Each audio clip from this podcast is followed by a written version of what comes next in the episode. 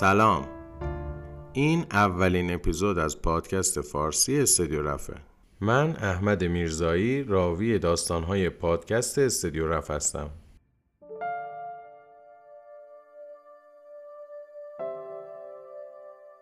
ونوس دولنی وتسینایس کهنترین شیء سفالی جهان سال 1924 چکسلواکی آقای کارل آبسولون یه مرد میان سال عاشق دیرینه شناسیه این علاقش از کودکی درونش شکل گرفته بود از زمانی که به همراه پدرش برای کاوش می‌رفت. یه جورایی شده بود شغل خانوادگیشون. آقای آبسولون مراحل ترقی و گذرونده بود و به آرزوش رسیده بود. شده بود مسئول موزه و سایت دولنی وتسینایس دولنی وتسینایس یه سایت باستانیه که اونجا مشغول حفاری و تا الان اسکلت ماموت و یه سری حیوانای باستانی رو کشف کردن. اعتقاد دارن آثاری که هست متعلق به دوره عصر یخبندانه.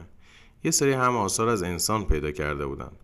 مجسمه های از جنس آج ماموت و وسیله های شکار و یه همچین چیزایی. اسمشون هم گذاشته بودن شکارچیان ماموت.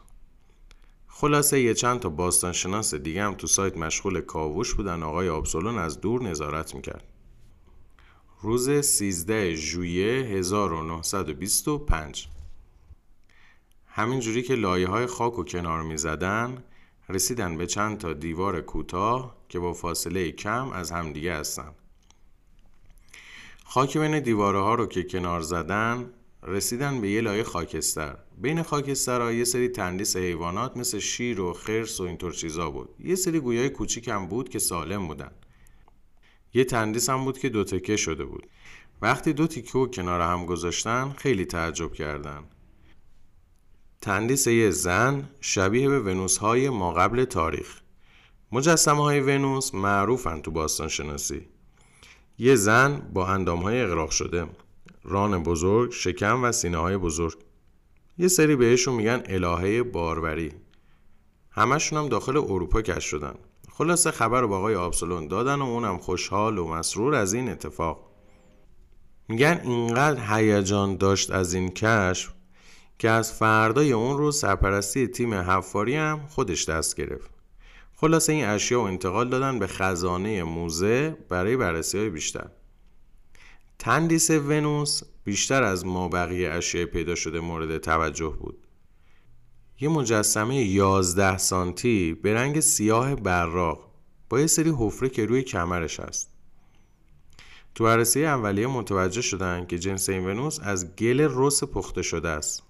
این خیلی عجیب بود.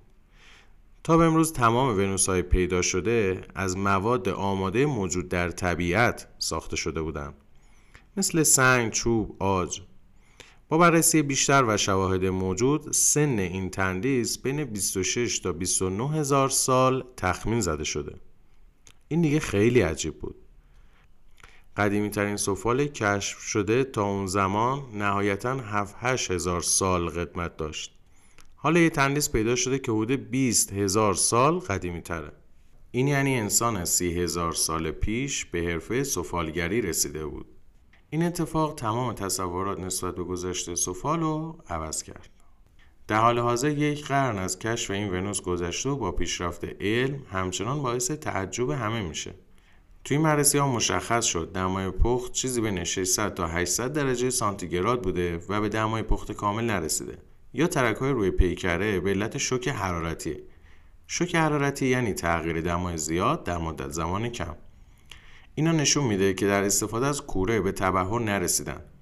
یه سری دیگه از تحقیقات نشون داد که اجزای پیکره ها مثل سر، پا، دم جداگونه ساخته شده و بعدا به بدن وصل شده. تحقیقات تخصصی زیادی هم انجام شد که میگذریم ازش. اما سال 2004 یه تحقیق جالب انجام دادن.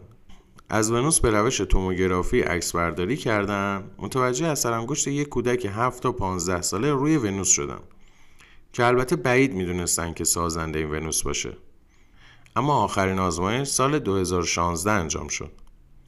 برای اولین بار با میکروسکوپ سه‌بعدی از چند جهت ونوس تصویر برداری کردن و برایند اون شد یه اسکن دقیق.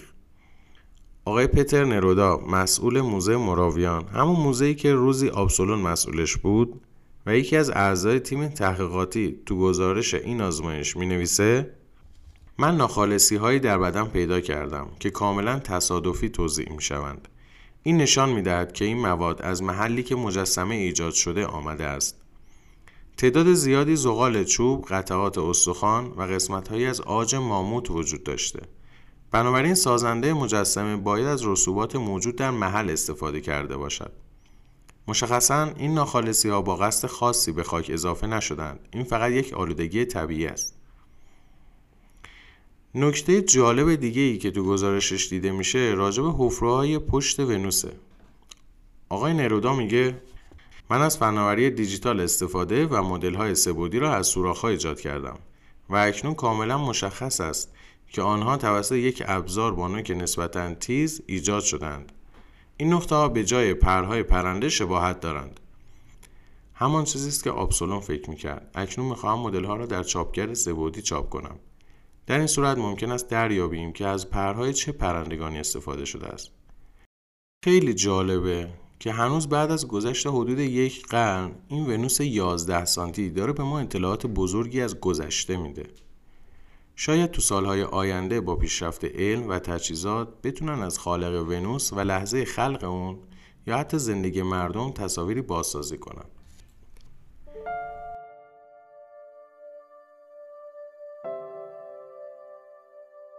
این اولین اپیزود از پادکست استدیو رفت بود که شنیدید. تو استدیو رفت ظروف سرامیکی دستساز می‌سازیم. فعلا یه گروه کوچیکیم که ایده های بزرگی داریم. یکی از این ایده هامون ساخت پادکست بود. دوست داریم تو این پادکست داستانهای جالبی که یه جورایی به کارمون مربوط میشه رو براتون روایت کنیم. راه ارتباطی ما با شما پیج استدیو رف و پیج پادکست استدیو رف هست که لینک رو در توضیحات قرار دادیم. همچنین می‌تونید نظرات و پیشنهاداتتون رو از طریق ایمیل با ما در میون بذارید. امیدواریم با تلاش ما و نظرات و پیشنهادات شما بتونیم روز به روز بهتر بشیم. خدا نگهدار.